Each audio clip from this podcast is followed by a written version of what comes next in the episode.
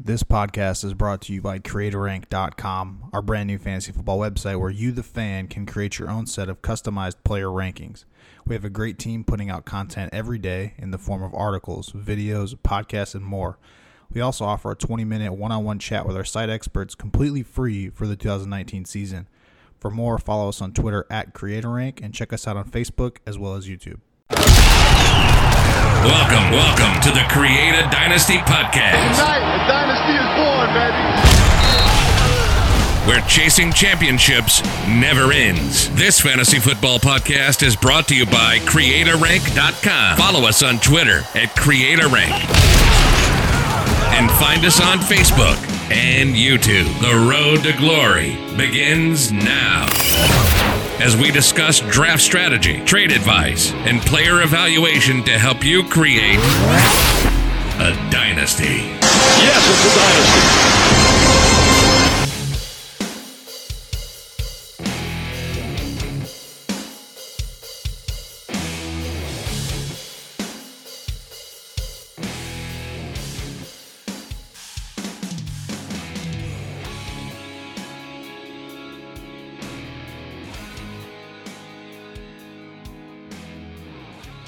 what's up, everyone, and welcome back to another episode of the Create a Dynasty podcast. I'm FF Big Cat here to take you through uh, this week's news and notes, prospects of the week. We'll review um, some Dynasty ads and drops.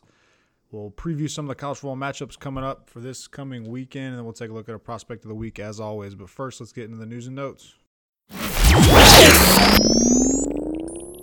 All right, two big uh, headlines to look at for today. The first, LeSean McCoy gets cut by the Buffalo Bills, immediately heads over to Kansas City and go play for the Chiefs and Andy Reid.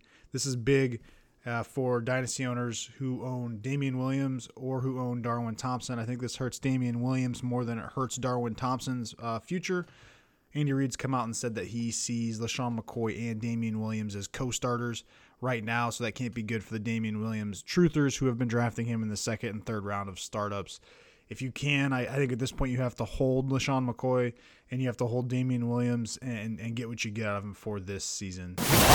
And the second big headline actually happened this morning on the 4th of September. Ezekiel Elliott ends his holdout and signs a six-year, $90 million extension. So in total, his next he's tied to the Cowboys for two seasons and six more, so eight total, and it'll be over $100 million in those eight years. An incredible contract for a running back. You don't see it very much in the NFL today. Over $50 million guaranteed. I'm happy for Zeke. The Cowboys needed that for their team and the way they were built. But this is going to drive question marks for Amari Cooper and Dak Prescott. They just uh, extended and re-signed Jaylon Smith. They just extended and re-signed La'el Collins, their right tackle. So they're they're throwing money around, and I'm curious to see who's going to be the, the essentially the odd man out between Amari Cooper and Dak Prescott. Zeke is expected to play. I was just uh, listening to NFL Network. Expected to play 20 to 25 snaps this weekend. So I, I would feel comfortable playing Ezekiel Elliott this week in my fantasy football lineups. All right, this past weekend was cut down day, so we saw a lot, a lot of names get cut, a lot of ads by different teams. So I want to highlight four players that I think you should be adding to your dynasty rosters, either on your taxi squads or at the end of your bench. The first player is Devine Ozigbo. He was cut by the New Orleans Saints, but immediately picked up by the Jacksonville Jaguars. I think Devine Ozigbo is more talented than Ryquell Armstead. The NFL draft did not say that because Zigbo went undrafted, but it says something when they immediately grab that running back and sign him to be on the 53 man roster. So Devine Ozigbo with Leonard Fournette's health, I think is somebody who could produce for you this year in fantasy football. Jordan Scarlett was the big winner of Carolina Panthers camp. Ends up being listed as the second running back on the depth chart uh, with Reggie Bonnafon. So I want to highlight both of those guys. I think once CMC gets rolling, if there's a chance that he goes down, you want a piece of that offense and a piece of that Christian McCaffrey role. And taking a shot at either Jordan Scarlett or Reggie Bonnafon is a good idea um, for some high upside later on in the season. And the last player I want to highlight is Damion Willis for Cincinnati. With AJ Green being out, um, he's not going to be on IR, which means the Bengals will expect him to return before Week Eight. Damion Willis is expected to step in and be the X wide receiver for the Cincinnati Bengals in the meantime. So I expect this to be a boost for Tyler Boyd, but go get Damion Willis and see what he can do because he might end up being an eventual AJ Green replacement in the long term. All right, and let's get into the uh, upcoming weekend for college football. Last weekend we talked about Wisconsin at USF Talked about Oregon against Auburn. We talked about Northwestern against Stanford. Uh, the biggest one of that was Auburn coming down last second, uh, ended up throwing a touchdown pass from five star Bo Nix to up and coming wide receiver Seth Williams for the game winning touchdown. Uh, this weekend, we have good matchups. The first one I'll look at is Cincinnati at number five, Ohio State. Ohio State's a 16 point favorite. Last week, Cincinnati beat UCLA 24 to 14, and Ohio State beat Florida Atlantic 45 to 21. For Ohio State, they featured Justin Fields, sophomore 6'3, 223 pound quarterback, and running back J.K. Dobbins. He's a junior, 5'10, 217 pounds. Cincinnati's big name is Michael Warren the second. He's a junior, 5'11, 222 pounds. Ohio State is electric. Justin Fields is electric. J.K. Dobbins is electric. But there's something about Cincinnati and Luke Fickell being the head coach up there that I think this could be a lot closer game than that 16 point line. I'll still take Ohio State at home, but this one should be a good football game. The next game I want to preview is number 21 Syracuse traveling to two point favorite Maryland. Last weekend, Maryland beat Howard 79 to 0 in Syracuse, uh, won 24 0 over Liberty. For Syracuse, they feature running back Moe Neal. He's a senior, 5'11, 195 pounds. And last week, he was a, a, dual threat type running back with 14 carries for 89 yards and a touchdown, as well as three catches for 54 yards. And over on the Maryland side, they have Virginia Tech transfer quarterback Josh Jackson. He's a junior, 6'2, 218 pounds. And running back Anthony McFarland. He's a sophomore, 5'9, 198 pounds, and he rushed for over a 1,000 yards in 2018. Jackson last week was 15 for 24 for 245 yards and four touchdowns in their win over Howard. I know Syracuse is the ranked team in this one, being 21st in the country, but I really think Maryland can pull this out, and the line kind of points to that being minus two point favorite. I'll take Maryland by a touchdown. Next game I want to highlight is number 12 Texas A&M traveling to number one Clemson, where Clemson sits at a 17 and a, and a half point favorite. Last week Texas A&M beat Texas State 41 to seven, and Clemson rooted Georgia 52 to 14. Clemson rolls out the usual suspects: Trevor Lawrence, sophomore, 6'6", 220 pounds. Quarterback Travis Etienne, he's a junior, 5'10", 210 pound running back.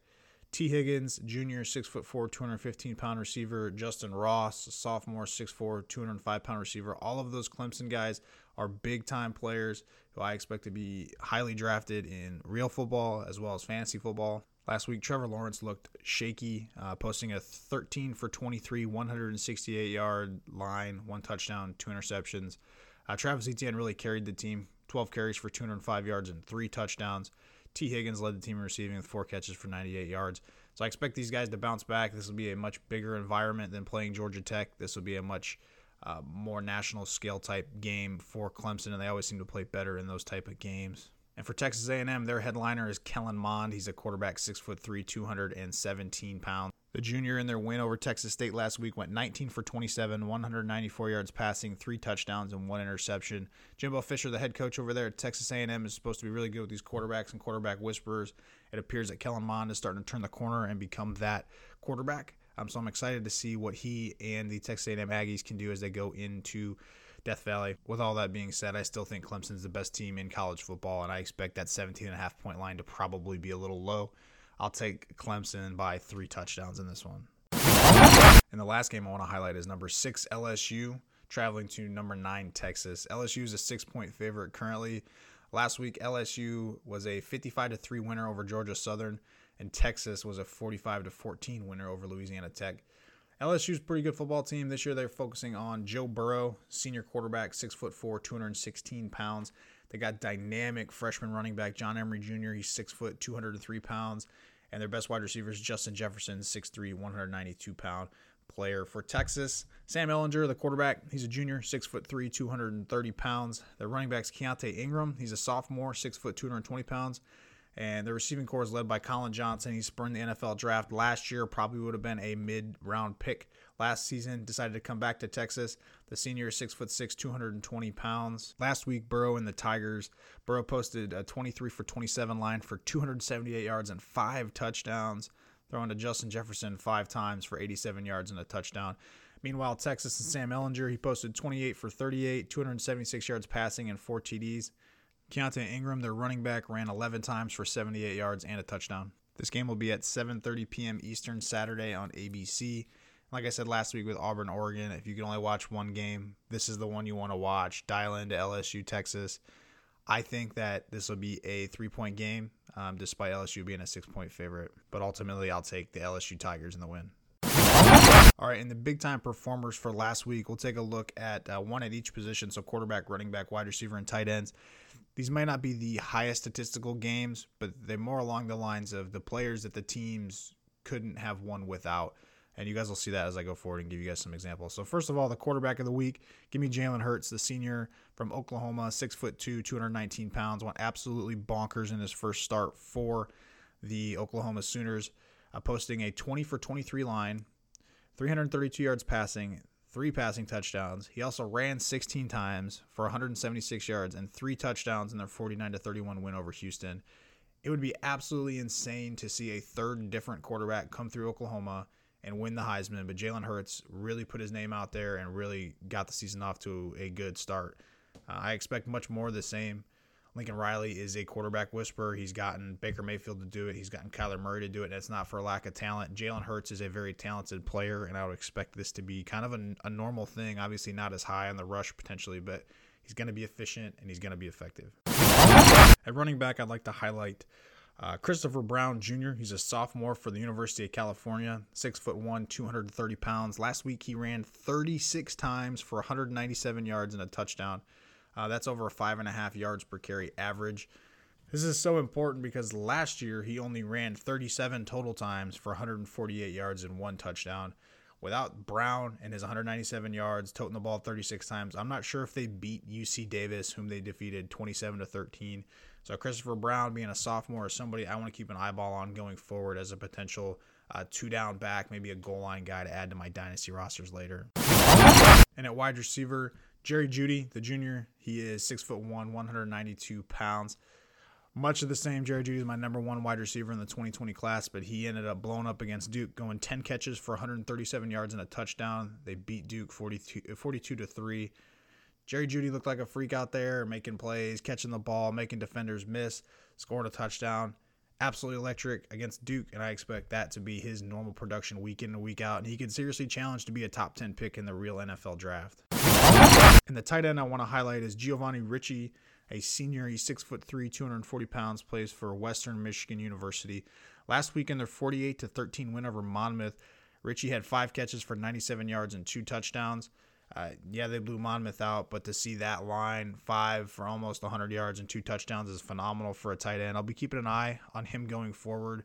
There's no real track record to show that you have to go to a big school to be a big time tight end. So if this is going to be normal production for Ricci, he could be a valuable third or fourth round dynasty rookie pick uh, for a team that's going to use him in that move tight end role. And now, the prospect of the week. Of the week. And the prospect of the week this week is Jordan Love, redshirt junior, uh, Utah State. He stands at six foot four, 220 pounds. He was the number 70 pro style quarterback in the 2016 class. Uh, prior to his game last week, he had played in 25 games for a 60.7% completion percentage, thrown for 5,198 yards with 40 touchdowns and 12 interceptions and a career quarterback rating of 144.3.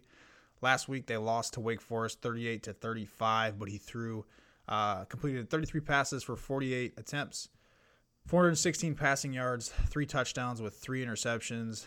Jordan Love is that small school quarterback that everybody's going to fall in love with this year. Uh, he was second team All Mountain West in 2018. He's wildly efficient. Uh, last season, he posted a passer efficiency rating of 158.3, which was good for 10th in the country. His Utah State Aggies are also a good football team. Um, last year, they were 11 and 2. Their only conference loss being to Boise State. Um, and because he plays at a small school, there's going to be question marks about the competition level. But in 2018, in his more well his games against more well-known programs like Michigan State, Brigham Young, and Boise State, he posted a line of 76 for 119, 847 yards passing, seven touchdowns, and three interceptions. So that's almost a 64% pass completion uh, percentage. So he has shown he can do it against this bigger, more talented rosters, and so I'm excited to see what he can do going forward. Honestly, I've seen projections of him being a first round pick. I don't think that's going to happen, but I think I could see a team like the Saints or New England, any of those teams who could use a quarterback of the future, but still has that quarterback that's got a year or two left. So, like a Drew Brees, Tom Brady type guy. I'm excited for Jordan Love. I'm excited to watch him play the rest of the season. I'm looking forward to what he can do. And that's all we got for today, folks. This will be the only show for the week. That's why I kind of moved it to Wednesday instead of Tuesday, and we're not going to have a Friday show. I'm traveling a little bit this week. We'll be back on a normal Tuesday, Friday schedule uh, next weekend. Really looking forward to getting to talk to you guys. We'll be doing a mailbag episode, and I'm trying to get some of the Twitter community on the podcast so we can just talk about some dynasty subjects and topics that they want to talk about, so we can we can all learn a little bit from each other. But that's all we got for now, guys. If you have any questions, feel free to talk to me on Twitter at FFBigCat. Enjoy the rest of your week. Fantasy football podcasts are more fun when they're specifically about your league. So check out our guys over at CPMC, featured on CreatorRank.com. They offer a fully customizable podcast for your fantasy football league. They'll evaluate rosters, they'll give power rankings, do mock drafts, give out draft grades, and suggest trades, preview playoffs, and anything else your league needs. Find them on Twitter at CPMC and CreatorRank.com forward slash product forward slash CPMC.